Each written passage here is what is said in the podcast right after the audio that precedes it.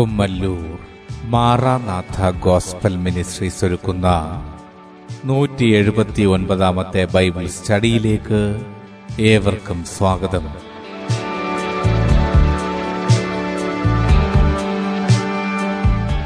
ശിഷ്യത്വം എന്ന വിഷയത്തിന്റെ എൺപത്തി ഒൻപതാം ഭാഗത്തെ ആസ്പദമാക്കി പിശാചിനാലുള്ള പരീക്ഷകൾ എന്ന വിഷയത്തിന്റെ പതിനാറാം ഭാഗമാണ് നിങ്ങൾ കേൾക്കുവാൻ പോകുന്നത്.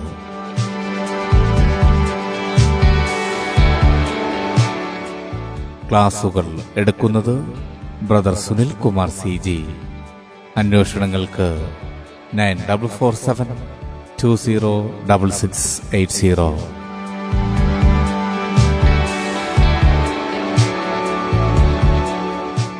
ഈ ക്ലാസുകളുടെ വീഡിയോ യൂട്യൂബിലും ലഭ്യമാണ്.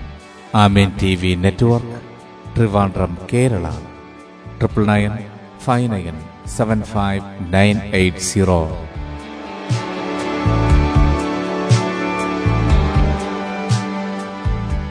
ദൈവത്തിന്റെ അതിധന്യമായ നാമം വാഴ്ത്തപ്പെടുമാറാകട്ടെ. ശിഷ്യത്വം എന്ന വിഷയത്തോടുള്ള ബന്ധത്തിൽ ദൈനംദിന ജീവിതത്തിൽ ശിഷ്യന്മാർക്ക് നേരിടേണ്ടി വരുന്ന പിശാചിനുള്ള പരീക്ഷകൾ. അതാണ് നമ്മളിപ്പോൾ ചിന്തിച്ചുകൊണ്ടിരിക്കുന്നത്. റോമാലേഖനം പത്താമത്തെ അധ്യയം അതിന്റെ പതിനേഴാമത്തെ വാക്യത്തിൽ നമ്മളിങ്ങനെ കാണുന്നു. ആകയാൽ വിശ്വാസം കേൾവിയാലും കേൾവി ക്രിസ്തുവിന്റെ വചനത്താലും വരുന്നു. റോമാലേഖനം പത്താമത്തെ അധ്യയം പതിനേഴാമത്തെ വാക്യം.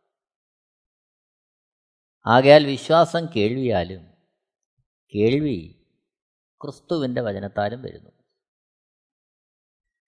റോമാലേഖനം പത്താമത്തെ അധ്യയം പതിമൂന്ന് മുതലുള്ള വാക്യങ്ങൾ വായിക്കുമ്പോൾ അവിടെ സുവിശേഷത്തെക്കുറിച്ചാണ് വിവരിച്ചു വരുന്നതെങ്കിലും ഈ പതിനേഴാമത്തെ വാക്യവും സുവിശേഷത്താൽ ഉളവാകുന്ന വിശ്വാസത്തെക്കുറിച്ചാണ് പറയുന്നതെങ്കിലും ഒരു ക്രിസ്തു ശിഷ്യന്റെ പ്രായോഗിക ജീവിതത്തിൽ ദൈനംദിനം യേശുക്രിസ്തുവിന്റെ ശബ്ദം കേൾക്കേണ്ടതായിട്ടുള്ള ആവശ്യകതയുണ്ട്.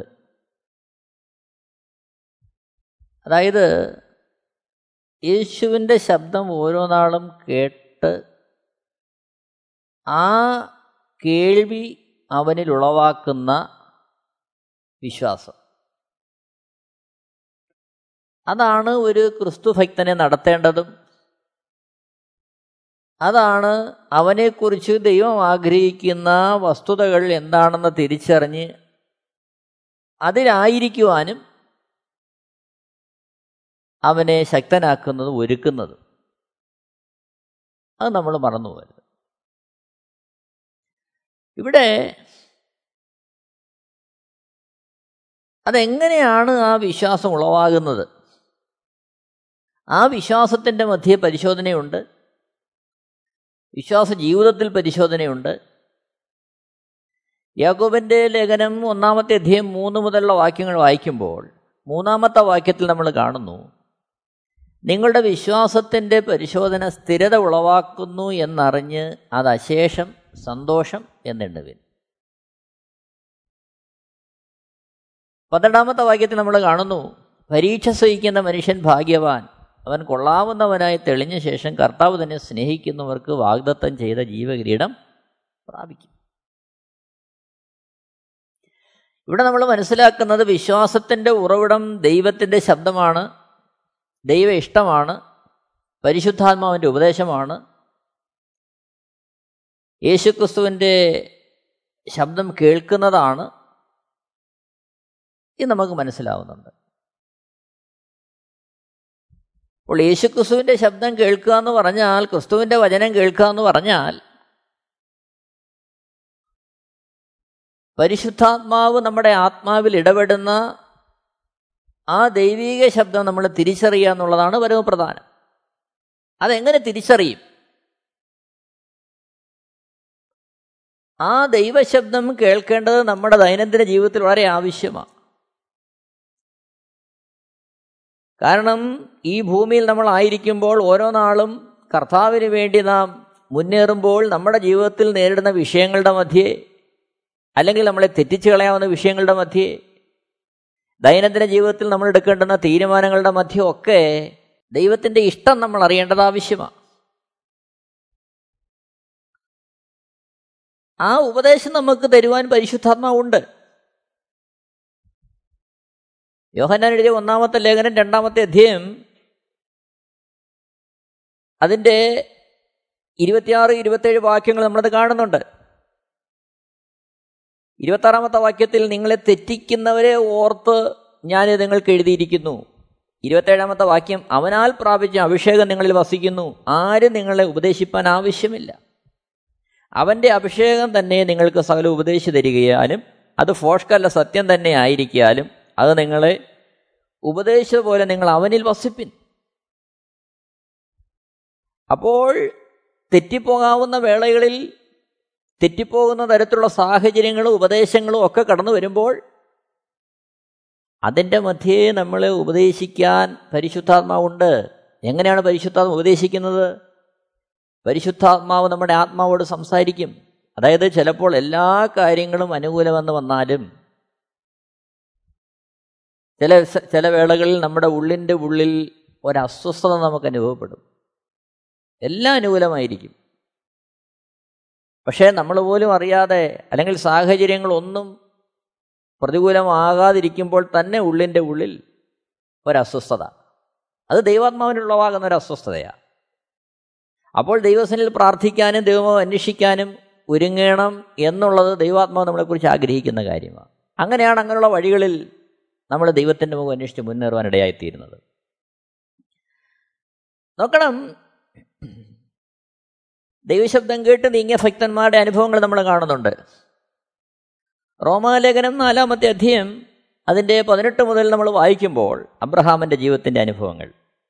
റോമാലേഖനം നാലാമത്തെ അധ്യയം പതിനെട്ട് മുതൽ വാക്യങ്ങൾ.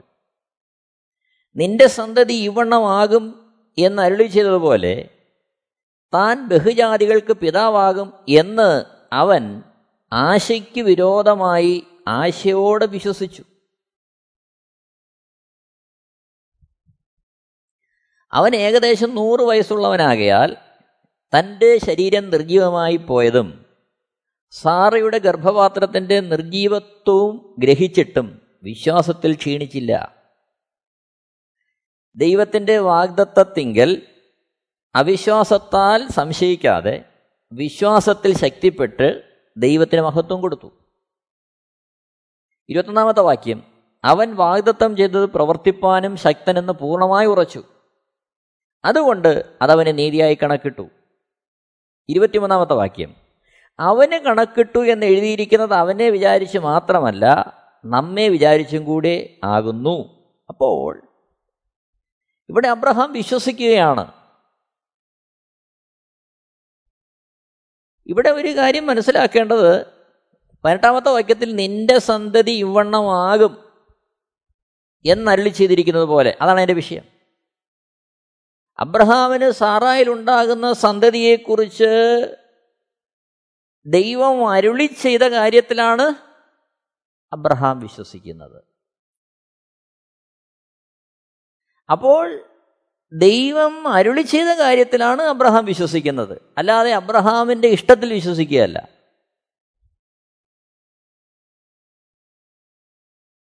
ഉൽപ്പത്തി പുസ്തകം പതിനഞ്ചാം അധ്യയം നാല് വേറെ ആറ് വരെയുള്ള വാക്യങ്ങളിലും ഉൽപ്പത്തി പുസ്തകം പതിനേഴാമത്തെ അധ്യയം പതിനഞ്ച് മുതൽ പത്തൊമ്പതിലുള്ള വാക്യങ്ങൾ വായിക്കുമ്പോഴും അബ്രഹാമിന്റെ അനുഭവങ്ങൾ നമ്മൾ കാണുന്നുണ്ട്. ഉൽപ്പത്തി പുസ്തകം പതിനേഴാമത്തെ അധ്യയം പതിനെട്ടാമത്തെ വാക്യത്തിലേക്ക് വരുമ്പോൾ അബ്രഹാമിന്റെ ഇഷ്ടം നമ്മൾ കാണുകയാണ്. ഉൽപ്പത്തി പുസ്തകം പതിനേഴ് അതിന്റെ പതിനെട്ടാമത്തെ വാക്യം. ഇസ്മായേൽ നിന്റെ മുമ്പാകെ ജീവിച്ചിരുന്നാൽ മതി എന്ന് അബ്രഹാം ദൈവത്തോട് പറഞ്ഞു. അപ്പോൾ ഇവിടെ സാഹചര്യങ്ങളുടെ ആ അവസ്ഥ കണക്കിലെടുത്തുകൊണ്ട് അബ്രഹാം പറയുന്നത് ഇസ്മേൽ മതി. എന്നാൽ അതിന്റെ മധ്യത്താണ് സ്വന്തം താല്പര്യങ്ങളെക്കാൾ സാഹചര്യങ്ങളെക്കാൾ ദൈവത്തിന്റെ അരുളപ്പാടിൽ അബ്രഹാം വിശ്വസിക്കുന്നത്. അതാണ് റോമാലേഖനം നാലാമത്തെ അധ്യയം പതിനെട്ട് മുതലുള്ള വാക്യങ്ങളിൽ അബ്രഹാമിന്റെ വിശ്വാസത്തെക്കുറിച്ച് എഴുതിയിരിക്കുന്നത്. അവൻ ദൈവത്തിൽ വിശ്വസിച്ചു ദൈവം പറഞ്ഞതിൽ വിശ്വസിച്ചു. എന്നാൽ നമ്മുടെ ജീവിതത്തിൽ എങ്ങനെയാണ്? യോഹന്നാന്റെ സുവിശേഷം പതിനാലാമത്തെ അധ്യയം പതിനാറാമത്തെ വാക്യത്തിൽ യോഹന്നാൻ എഴുതിയ സുവിശേഷം പതിനാലാമത്തെ അധ്യയം പതിനാറാമത്തെ വാക്യം. അതിൽ നമ്മളിങ്ങനെ കാണുന്നു. എന്നാൽ ഞാൻ പിതാവിനോട് ചോദിക്കും അവൻ സത്യത്തിന്റെ ആത്മാവ് എന്ന മറ്റൊരു കാര്യസ്ഥനെ എന്നേക്കും നിങ്ങളോടുകൂടെ ഇരിക്കേണ്ടത് നിങ്ങൾക്ക് തരും. യോഹനാൻ എഴുതിയ സുവിശേഷം പതിനാറാമത്തെ അധ്യയം പതിമൂന്ന് പതിനാല് വാക്യങ്ങളിൽ നമ്മളിങ്ങനെ കാണുന്നു. സത്യത്തിന്റെ ആത്മാവ് വരുമ്പോഴോ അവൻ നിങ്ങളെ സകല സത്യത്തിലും വഴി നടത്തും. അവൻ സ്വയമായി സംസാരിക്കാതെ താൻ കേൾക്കുന്നത് സംസാരിക്കുകയും വരുവാനുള്ളത് നിങ്ങൾക്ക് അറിയിച്ചു തരികയും ചെയ്യും. പതിനാലാമത്തെ വാക്യം. അവൻ എനിക്കുള്ളതിൽ നിന്ന് എടുത്ത് നിങ്ങൾക്ക് അറിയിച്ചു തരുന്നത് കൊണ്ട് എന്നെ മഹത്വപ്പെടുത്തും. അപ്പോൾ പരിശുദ്ധാത്മാവ് യേശുക്രിസ്തുവിൽ നിന്നുള്ളതാണ് എടുത്ത് നമുക്ക് അറിയിച്ചു തരുന്നത്. അപ്പോൾ യേശുക്രിസ്തുവിന് പറയാനുള്ളതാണ് പരിശുദ്ധാത്മാവ് നമ്മളെ അറിയിക്കുന്നത്. അപ്പോസ്തല പ്രവൃത്തികളിൽ ആകമാനം നമ്മളത് കാണുന്നുണ്ട്. അപ്പോസ്റ്റൽ പ്രവൃത്തികൾ യഥാർത്ഥത്തിൽ അത് മുഴുവൻ പരിശുദ്ധാത്മാവിന്റെ പ്രവർത്തികളാണ് അപ്പോസന്മാരിലൂടെ ചെയ്തെടുക്കുന്നത്. ഇവിടെയാണ് റോമാലേഖനം പത്താമത്തെ അധ്യയം പതിനേഴാമത്തെ വാക്യത്തിന്റെ പ്രസക്തി. ആകയാൽ വിശ്വാസം കേൾവിയാലും കേൾവി ക്രിസ്തുവിന്റെ വചനത്താലും വരുന്നു. എങ്ങനെയാണ് വരുന്നത്? പരിശുദ്ധാത്മാവ് ക്രിസ്തുവിൽ നിന്ന് എടുത്ത് നമുക്ക് അറിയിച്ചു തരും. അത് ദൈവവചനത്തിലൂടെ അറിയിച്ചു തരും. അല്ലെങ്കിൽ ദൈവത്തിന്റെ ദാസന്മാരോട് നമ്മൾ അറിയിക്കും. പരിശുദ്ധാത്മ നമ്മുടെ ഉള്ളത്തിന്റെ ഉള്ളിൽ നമ്മൾ ഇടപെടും. അങ്ങനെ വ്യത്യസ്തമായ തലങ്ങളിലായിരിക്കും ദൈവം തന്റെ പദ്ധതികൾ നമ്മളെ അറിയിക്കുന്നത്. അവിടെ നാം മനസ്സിലാക്കേണ്ട മറ്റൊരു കാര്യമുണ്ട്.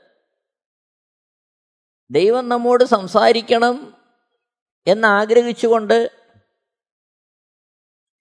ബൈബിൾ തുറക്കുമ്പോൾ കിട്ടുന്ന വചനം അത് ദൈവം നമ്മോട് സംസാരിക്കുന്നതാണ് എന്ന് നമ്മൾ എപ്പോഴും ധരിച്ചു പോരുത്. നമ്മുടെ ആത്മീയ ജീവിതത്തിന്റെ വളർച്ചയുടെ ഘട്ടങ്ങളിൽ ഒരു വേള ദൈവം എന്നോട് സംസാരിക്കണമേ എന്ന് പറഞ്ഞ് ദൈവവചനം തുറക്കുമ്പോൾ ദൈവം നമ്മുടെ ആ വളർച്ചയുടെ പ്രായം മാനിച്ച് നമ്മൾ ഇടപെട്ടെന്ന് വരാം. എന്നാൽ ക്രിസ്ത്യ ജീവിതത്തിന്റെ വളർച്ചയിൽ എല്ലായ്പ്പോഴും അങ്ങനെ തന്നെ ആകണമെന്നില്ല. കാരണം ദൈവവചനം കൊണ്ട് തന്നെ പിശാചും നമ്മളെ പരീക്ഷിക്കാൻ സാധ്യതയുണ്ട്. മത്തായ സുവിശേഷം നാലാമത്തെ അധ്യയത്തിന്റെ നാല് മുതലുള്ള വാക്യങ്ങളിൽ നമ്മളത് കാണുന്നുണ്ട്. കാരണം യേശുക്രിസ്തുവിനെ പരീക്ഷിക്കുവാൻ പിശാജ് അടുത്തെത്തുമ്പോൾ അവിടെ യേശുക്രിസ്തുവിന് വിശന്നപ്പോൾ പിശാജ് അവിടത്തെത്തി. കല്ല് അപ്പമാകുവാൻ യേശുവിനോട് ഉപദേശിക്കുന്നുണ്ട്. അങ്ങനെ കൽപ്പിക്കുവാൻ. എന്നാൽ യേശു അവിടെ നാലാമത്തെ വാക്യം മത്തായ സുവിശേഷം നാലാമത്തെ അധ്യയന്റെ നാലാമത്തെ വാക്യത്തിൽ മനുഷ്യൻ അപ്പം കൊണ്ട് മാത്രമല്ല ദൈവത്തിന്റെ വായിൽ കൂടി വരുന്ന സകല വചനം കൊണ്ടും ജീവിക്കുന്നു എന്ന് എഴുതിയിരിക്കുന്നു ഉത്തരം പറഞ്ഞപ്പോൾ അടുത്ത പരിശോധന നമ്മൾ കാണുക അഞ്ചാമത്തെ വാക്യത്തിൽ. പിന്നെ പിശാൽ അവനെ വിശുദ്ധ നഗരത്തിൽ കൊണ്ടുപോയി ദേവാലയത്തിന്റെ അഗ്രത്തിന്മേൽ നിർത്തി. അവനോട് നീ ദൈവപുത്രനെങ്കിൽ താഴോട്ട് ചാടുക. അപ്പോൾ ഈ താഴോട്ട് ചാടുക എന്നുള്ള ആ ഒരു നിർദ്ദേശം മുമ്പോട്ട് വയ്ക്കുമ്പോൾ അതിനെ ബലപ്പെടുത്തുവാൻ തക്കവണ്ണം ദൈവവചനമാണ് പിശാചെടുത്ത് ഉദ്ധരിക്കുന്നത്. ആറാമത്തെ വാക്യം നമ്മളത് കാണുകയാ. നിന്നെക്കുറിച്ച് അവൻ തന്റെ ദൂതന്മാരോട് കൽപ്പിക്കും. അവൻ നിന്റെ കാൽ കല്ലിനോട് തട്ടാതെ വണ്ണം നിന്നെ കയ്യിൽ താങ്ങിക്കൊള്ളും എന്ന് എഴുതിയിരിക്കുന്നുവല്ലോ എന്ന് പറഞ്ഞു. അപ്പോൾ ദൈവവചനം തന്നെ ഉദ്ധരിച്ചുകൊണ്ട് യേശുവിനെ സമീപിക്കുക. അതിന്റെ അർത്ഥം നാമം ദൈവവചനം അത് സത്യമാണ്. പക്ഷേ ആ ഒരു സന്ദർഭത്തിൽ നമ്മുടെ ജീവിതത്തിൽ ദൈവം നമ്മളെ നടത്തുവാൻ ഉദ്ദേശിക്കുന്ന വഴികളിൽ നമ്മൾ തിരഞ്ഞെടുക്കുന്ന ദൈവവചനം അത് ദൈവത്താൽ നമ്മോട് സംസാരിക്കുന്നതാണോ എന്ന് നമ്മൾ തിരിച്ചറിഞ്ഞ് അത് മനസ്സിലാക്കേണ്ടതുണ്ട്.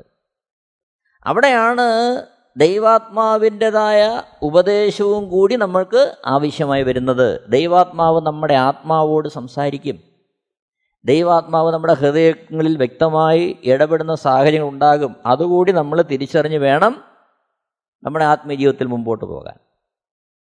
അതായത് വ്യക്തമായി ദൈവാത്മാവ് നമ്മളെ തടയുന്ന അല്ലെങ്കിൽ നമ്മളെ ചില കാര്യങ്ങൾ വിലക്കുന്ന അനുഭവങ്ങൾ ഉണ്ടായെന്ന് വരാം. മത്തായി സുവിശേഷത്തിന്റെ അവസാനത്തെ അധ്യത്തിലേക്ക് വരുമ്പോൾ അവസാന ഭാഗത്ത് കർത്താവ് പറയുന്ന കാര്യമാണ് നിങ്ങൾ ഭൂമിയുടെ അറ്റത്തോളം പോയി സകലരെയും ശിഷ്യരാക്കിക്കൊള്ളുക എന്നുള്ളത്. അപ്പോൾ അങ്ങനെ ഒരു ആഹ്വാനം കിടക്കുമ്പോൾ തന്നെ അപ്പോസ്തല പ്രവൃത്തി പതിനാറാമത്തെ അധ്യയത്തിൽ അങ്ങനെ സുവിശേഷം അറിയിക്കുവാൻ വേണ്ടി കടന്നു പോകുന്ന പൗലോസിനെ പരിശുദ്ധാത്മാവ് തടയുന്നതായിട്ട് നമ്മൾ കാണുന്നുണ്ട്.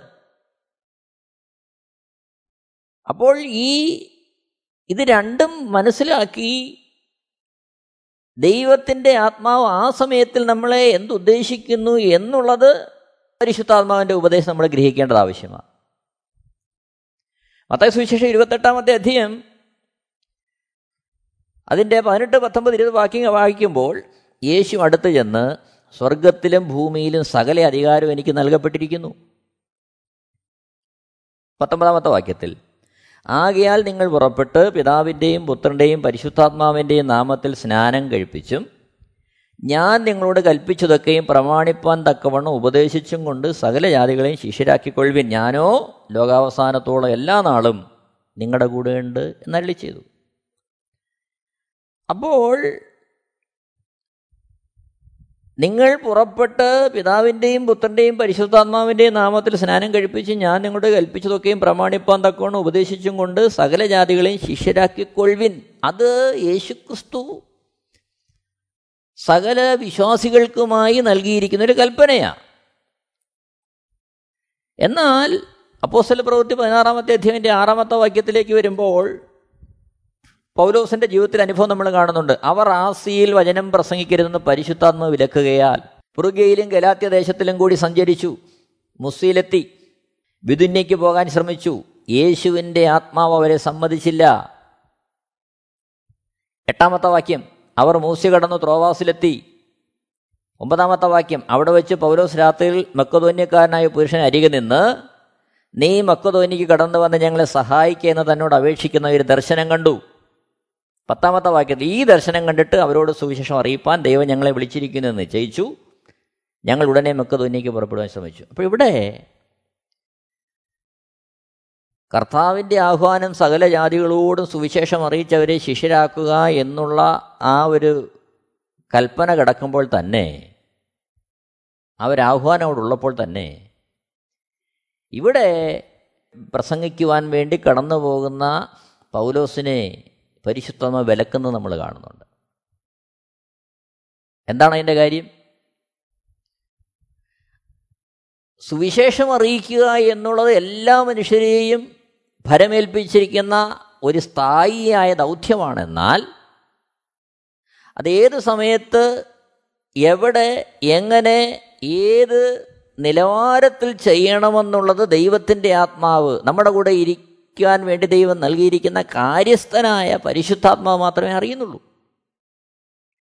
അപ്പോൾ കർത്താവ് പറഞ്ഞ വചനത്തിന്റെ അടിസ്ഥാനത്തിൽ നിന്നുകൊണ്ട് നമുക്ക് വ്യക്തമായ ആലോചന തന്ന് നമ്മളെ നടത്തുന്നത് പരിശുദ്ധാത്മാവാണ് ഇവിടെ നോക്കണം ആ പരിശുദ്ധാത്മാവ് വിലക്കുന്നു. എന്നാൽ നമ്മൾ ഒമ്പതാമത്തെ വാക്യത്തിലേക്ക് വരുമ്പോൾ കാണുകയാണ് മക്കതോനി കടന്നു വരുവിൻ എന്ന് അപേക്ഷിക്കുന്ന പുരുഷന്റെ ദർശനം. അപ്പോൾ അത് ദൈവാത്മാവ് കൊടുക്കുക ആ ദർശനം. ആ ദർശനം കൊടുത്തിട്ട് വ്യക്തമായ നിർദ്ദേശം കൊടുത്ത് അവരെ എവിടേക്ക് അയക്കുന്നു? മക്കതോന്യയിലേക്ക് അയക്കുക. അപ്പോൾ ഈ രീതിയിൽ നാം കടന്നു പോകുന്ന ഏത് സാഹചര്യങ്ങളുടെ മധ്യത്തിലും നമ്മളെ ഉപദേശിക്കുന്ന നമ്മളെ വഴി നടത്തുന്ന പരിശുദ്ധാത്മാവുണ്ട്. അത് നമ്മൾ മനസ്സിലാക്കേണ്ടത് ആവശ്യമാണ്. അവിടെയാണ് നാം നമ്മുടെ ഇഷ്ടത്തിനും നമ്മുടെ താല്പര്യത്തിനും നാം മുന്നോട്ട് പോകാതെ ദൈവത്തിന്റെ ആ നടത്തിപ്പിന് വേണ്ടി ദൈവത്തിന്റെ ആ ആലോചനയ്ക്ക് വേണ്ടി നമ്മൾ കാതോർക്കേണ്ടതിന്റെതായ ആവശ്യകത വരുന്നത്.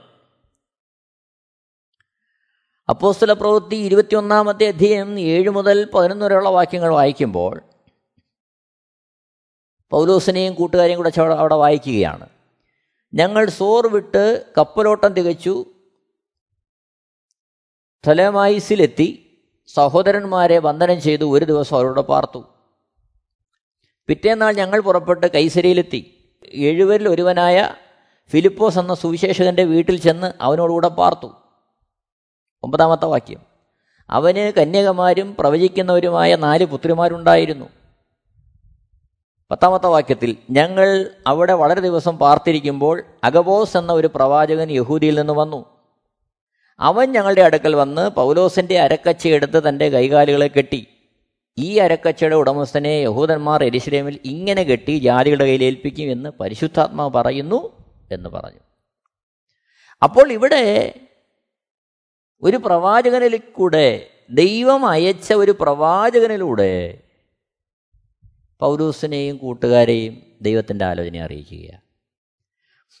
അപ്പോൾ കർത്താവിന് വേണ്ടി യഥാർത്ഥമായി ജീവിക്കുവാൻ ആഗ്രഹിക്കുന്ന ഒരു ഭക്തൻ അവൻ അവന്റെ ഓരോ തീരുമാനങ്ങളും ഏത് രീതിയിൽ എടുക്കണമെന്നും മുന്നേറണമെന്നും അവനെ ഉപദേശിക്കുന്ന പരിശുദ്ധാത്മാവുണ്ട്. അത് ദൈവവചനത്തിലൂടെയാകാം. അല്ലെങ്കിൽ പരിശുദ്ധാത്മാവിന്റെ ഒരിടപെടൽ നമ്മുടെ ആത്മാവിൽ തരുന്നതാകാം. ചിലപ്പോൾ ഒരു പ്രവാചകനെ നമ്മുടെ മധ്യ അയച്ചാകാം. അല്ലെങ്കിൽ നമ്മുടെ തന്നെ ഹൃദയത്തോട് ദൈവം ഇടപെട്ട് ആ രീതിയിൽ ക്രമീകരണം വരുത്തിയാകാം. അവിടെ എല്ലാം ദൈവം നമ്മുടെ ഉള്ളിൽ തരുന്ന സമാധാനം ആ വിഷയത്തിന്റെ മധ്യേ തരുന്ന സമാധാനം ഒരു നിശ്ചയം ഒരു നിർണയം അത് നമുക്ക് ആവശ്യമാണ്. ഇവിടെയാണ് നമ്മൾ ശ്രദ്ധിക്കേണ്ടത്. ഇന്ന് പലപ്പോഴും സംഭവിച്ചു പോകുന്ന അപജയം. ഞാൻ യേശുവിനെ രക്ഷകനും കർത്താവും പാവമോചനെ സ്വീകരിച്ചു. ഇനി ഞാൻ ചെയ്യുന്നതെല്ലാം ദൈവത്തിന്റെ ഇഷ്ടമാണ്. എന്ത് ചെയ്താലും ദൈവേഷ്ടമാണ് എന്ന ഒരു മിഥ്യാധാരണ നമ്മിൽ കടന്നുകൂടാൻ സാധ്യതയുണ്ട്. എന്നാൽ അങ്ങനെയല്ല പ്രിയരെ. നമ്മളെ വിലയ്ക്ക് വാങ്ങിയിരിക്കുന്ന നാഥൻ അവിടുത്തെ ഇഷ്ടം ചെയ്യാനാണ് നമ്മളെ വിലയ്ക്ക് വാങ്ങിയിരിക്കുന്നത്. അവിടുത്തെ ഇഷ്ടം അറിയുക എന്നുള്ളതാണ് നമ്മുടെ ജീവിതത്തിൽ ഏറ്റവും പരമപ്രധാനമായ ദൗത്യം. അത് നമ്മൾ ഓരോ നിമിഷവും ഓർക്കേണ്ടത് ആവശ്യമാണ്. അതിന് വിരുദ്ധമായി നീങ്ങുന്നിടത്താണ് നമ്മുടേതായ മോഹം അവിടെ സ്ഥാനമേറ്റെടുക്കുന്നത് യാക്കോബിന്റെ ലേഖനം ഒന്നാമത്തെ മോഹം ഗർഭം ധരിച്ച് പാപത്തെ പ്രസവിക്കുന്നു. പാപം മുഴുത്തിട്ട് മരണത്തെ പെറുന്നു. അപ്പോൾ ഒരു ഭാഗത്ത് വിശ്വാസം മറുഭാഗത്ത് മോഹം. ഇത് രണ്ടും ഒരു ക്രിസ്തുഭക്തനെ സ്വാധീനിക്കാൻ സാധ്യതയുണ്ട്. മോഹത്തിന്റെ ഉറവിടം ലോകമാണ്. ആ ലോകമാണ് അവനെ സ്വാധീനിക്കുന്നത്. ഒന്ന് യോഹന്നാൻ രണ്ടാമത്തെ അധ്യയം പതിനഞ്ച് മുതൽ പതിനേഴ് വരെയുള്ള വാക്യങ്ങൾ വായിക്കുമ്പോൾ പതിനേഴാമത്തെ വാക്യത്തിൽ കാണുന്നു ലോകവും അതിന്റെ മോഹവും ഒഴിഞ്ഞു പോകുന്നു. ദൈവേഷ്ടം ചെയ്യുന്നവനോ എന്നേക്ക് വിരിക്കുന്നു അപ്പോൾ ലോകമാണ് നമ്മിലേക്ക് മോഹത്തെ കടത്തിവിടുന്നത്. അവിടെ നമുക്കൊരു ജയം ആവശ്യമാണ് അവിടെ നാം വ്യക്തമായി തിരിച്ചറിയണം നമ്മളിലേക്ക് ഒരു ചിന്ത അല്ലെങ്കിൽ ഒരു ആഗ്രഹം കടത്തിവിടുന്നത് അത് ലോകമാണോ? അതോ ദൈവമാണോ? ഇത് വ്യക്തമായി നമ്മൾ തിരിച്ചറിയേണ്ടത് ആവശ്യമാണ്. ദൈവത്തിന്റെ ഇഷ്ടപ്രകാരമാണോ എന്നുള്ളത് നമ്മൾ തിരിച്ചറിയേണ്ടത് ആവശ്യമാണ്. അല്ലെങ്കിൽ നമ്മൾ തെറ്റിപ്പാൻ സാധ്യതയുണ്ട്. കാരണം മോഹത്തിന്റെ ഉറവിടം എപ്പോഴും ലോകമാണ്. ആ ലോകം പല പലതരത്തിലേക്ക് നമ്മളിൽ സ്വാധീനം ചെലുത്തും. ആ സ്വാധീനത്തിന്റെ മേഖലകൾ തിരിച്ചറിഞ്ഞ് വേണം നാം അതിന്റെ മേൽ ജയം കൊള്ളാൻ. കാരണം ദൈവത്തെ സംബന്ധിച്ച് സാഹചര്യമോ അവസ്ഥകളോ ദൈവത്തിനൊരു പ്രശ്നമല്ല പ്രവർത്തിക്കാൻ. കാരണം ദൈവപ്രവൃത്തി നോക്കുമ്പോൾ നമ്മൾ എപ്പോഴും കാണുന്നത് ദൈവത്തെ അനുസരിക്കാൻ ഒരുക്കമാണോ? അത് മാത്രമാണ് ദൈവം നോക്കിയിട്ടുള്ളത്. അബ്രഹാമിന്റെ ജീവിതത്തിൽ വിശ്വാസികളുടെ പിതാവ് എന്നറിയപ്പെടുന്ന അബ്രഹാമിന്റെ ജീവിതത്തിൽ അവന് ഒരു സന്തതിയെ സാറയിൽ ദൈവം വാഗ്ദാനം ചെയ്യുന്നു. അതിൽ അബ്രഹാം വിശ്വസിക്കുന്നു. അതാണ് ദൈവം നോക്കുന്നത്. സാഹചര്യങ്ങളല്ല. അതേപോലെ ഈജിപ്തിൽ നിന്ന് മിസ്രൈമിൽ നിന്ന് പുറപ്പെടുന്ന ഇസ്രയേൽ ജനം അവർ ദൈവത്തിന്റെ ശബ്ദം കേട്ട് അവിടുന്ന് പുറപ്പെടുവാൻ ആഗ്രഹിച്ചപ്പോൾ ചെങ്കടലിൽ ദൈവം അവർക്ക് വേണ്ടി വഴിയെ തുറക്കുകയാണ് വിഭാഗിച്ചുകൊണ്ട് ചെങ്കടലിനെ വിഭാഗിച്ചുകൊണ്ട്. അവിടെ ദൈവം നോക്കുന്നത് സാധ്യതകളെയോ സാഹചര്യങ്ങളെയോ അല്ല. സാധ്യതകളും സാഹചര്യങ്ങളും എപ്പോഴും നോക്കുന്നത് നമ്മളാണ്. ലോകത്തിന്റെ അടിസ്ഥാനത്തിൽ നിന്നുകൊണ്ടാണ് നാം അത് നോക്കുന്നത്. എന്നാൽ ഈ പ്രപഞ്ചത്തെ ചമച്ചവന് സാഹചര്യങ്ങളും അവസ്ഥകളും വിഷയമല്ല. അതുകൊണ്ട് തന്നെ യേശുക്രിസ്തുവിനെ അനുഗമിക്കുവാൻ ജീവിതം സമർപ്പിച്ച ഒരു ഭക്തനെക്കുറിച്ച് ദൈവം ആഗ്രഹിക്കുന്നത് അവൻ ദൈവത്തിങ്കിലേക്ക് മാത്രം നോക്കുക എന്നുള്ളതാണ്. അവിടെയാണ് അവന് വേണ്ടുന്ന വഴികളെ ദൈവം ഒരുക്കുന്നത്. അവൻ നടക്കേണ്ടുന്ന വഴികളെ ദൈവം വെളിപ്പെടുത്തുന്നത്. പരിശുദ്ധാത്മാവിന്റെ സമ്പൂർണമായ പ്രവൃത്തികളെ നമ്മൾ അപ്പോസല പ്രവൃത്തിയിൽ കാണുകയാണ് അവിടെ നമ്മൾ കാണുന്നുണ്ട് വ്യത്യസ്തമായ അനുഭവങ്ങളിലൂടെ പരിശുദ്ധാത്മ ഓരോ വ്യക്തികളെ നടത്തുന്നത്. യാക്കോബിന്റെ പല സുവിശേഷ വിരോധികൾ എടുക്കുമ്പോഴും എന്നാൽ അതേ സ്ഥാനത്ത് അടുത്ത ദിവസം പത്രോസിനെ ആ കാരാഗ്രഹത്തിൽ തന്നെ ദൈവം പുറത്തു കൊണ്ടുവരികയാണ്. കാരണം ഓരോ വ്യക്തികളെക്കുറിച്ചും അവർ എന്തായിരിക്കണം ഏതവസ്ഥയിലായിരിക്കണം അവരിലൂടെ എന്ത് പ്രവൃത്തി ചെയ്യിക്കണം എന്നുള്ളത് ദൈവമാണ് തീരുമാനിക്കുന്നത്. അത് നാം മനസ്സിലാക്കേണ്ടതിനാണ് നമുക്ക് വിശ്വാസം ആവശ്യമുള്ളത്. ഭൗതിക ജീവിതത്തിന്റെ അവസ്ഥകളിൽ വിശുദ്ധ വേദപുസ്തകത്തിൽ നമ്മളോട് അനുശാസിക്കുന്നത് പോലെ ദൈവത്തിന്റെ ശബ്ദം കേട്ട് ദൈവിക വചനങ്ങളെ മുറുകെ പിടിച്ച് നമ്മെക്കുറിച്ചുള്ള ദൈവത്തിന്റെ പദ്ധതികൾ എന്തെന്ന് ആരാഞ്ഞ് അത്തരത്തിലൊരു ജീവിതമാണ് ദൈവം നമ്മളെക്കുറിച്ച് ആഗ്രഹിക്കുന്നത്. എന്നെ കേൾക്കുന്ന പ്രിയരെ അവിടെയാണ് മോഹവും വിശ്വാസവും രണ്ട് വശങ്ങളായിട്ട് നിൽക്കുന്നത്. മോഹം അതിന്റെ ഉറവിടം ലോകമായിരിക്കുമ്പോൾ വിശ്വാസം അതിന്റെ ഉറവിടം ദൈവമാണ്. യേശുവിനെ അനുഗമിക്കുവാൻ വിളിച്ചിരിക്കുന്ന നാം ഓരോരുത്തരും നാൾതോറും ദൈവശബ്ദം കേട്ട് ദൈവത്തിന്റെ വഴികളിൽ ദൈവത്തിന്റെ ഇഷ്ടം ചെയ്യുന്നവരായിരിക്കണമെന്നാണ് ദൈവം നമ്മളെക്കുറിച്ച് ആഗ്രഹിക്കുന്നത്.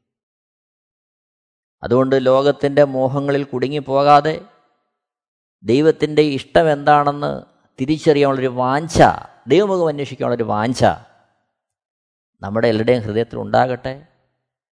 നമുക്ക് അതിനായി നമ്മളെ തന്നെ ഒന്ന് സമർപ്പിക്കാം ദൈവരങ്ങളിലേക്ക് ഏൽപ്പിക്കാം. ദൈവനാമം മഹത്വപ്പെടുമാറാകട്ടെ. ദൈവം നമ്മെ ഓരോരുത്തരെയും അനുഗ്രഹിക്കുമാറാകട്ടെ. Amen T V network Christian internet channel സുവിശേഷീകരണത്തിന്റെ വ്യത്യസ്ത മുഖം തേടിയുള്ള യാത്ര YouTube and Facebook. Amen T V network Trivandrum Kerala. ഞങ്ങളുടെ വിലാസം Maranatha gospel ministries Marankuzhi Kummallur P O Kollam. ആറ് ഒൻപത് ഒന്ന് അഞ്ച് ഏഴ് മൂന്ന്. അന്വേഷണങ്ങൾക്ക് nine double four seven two zero double six eight zero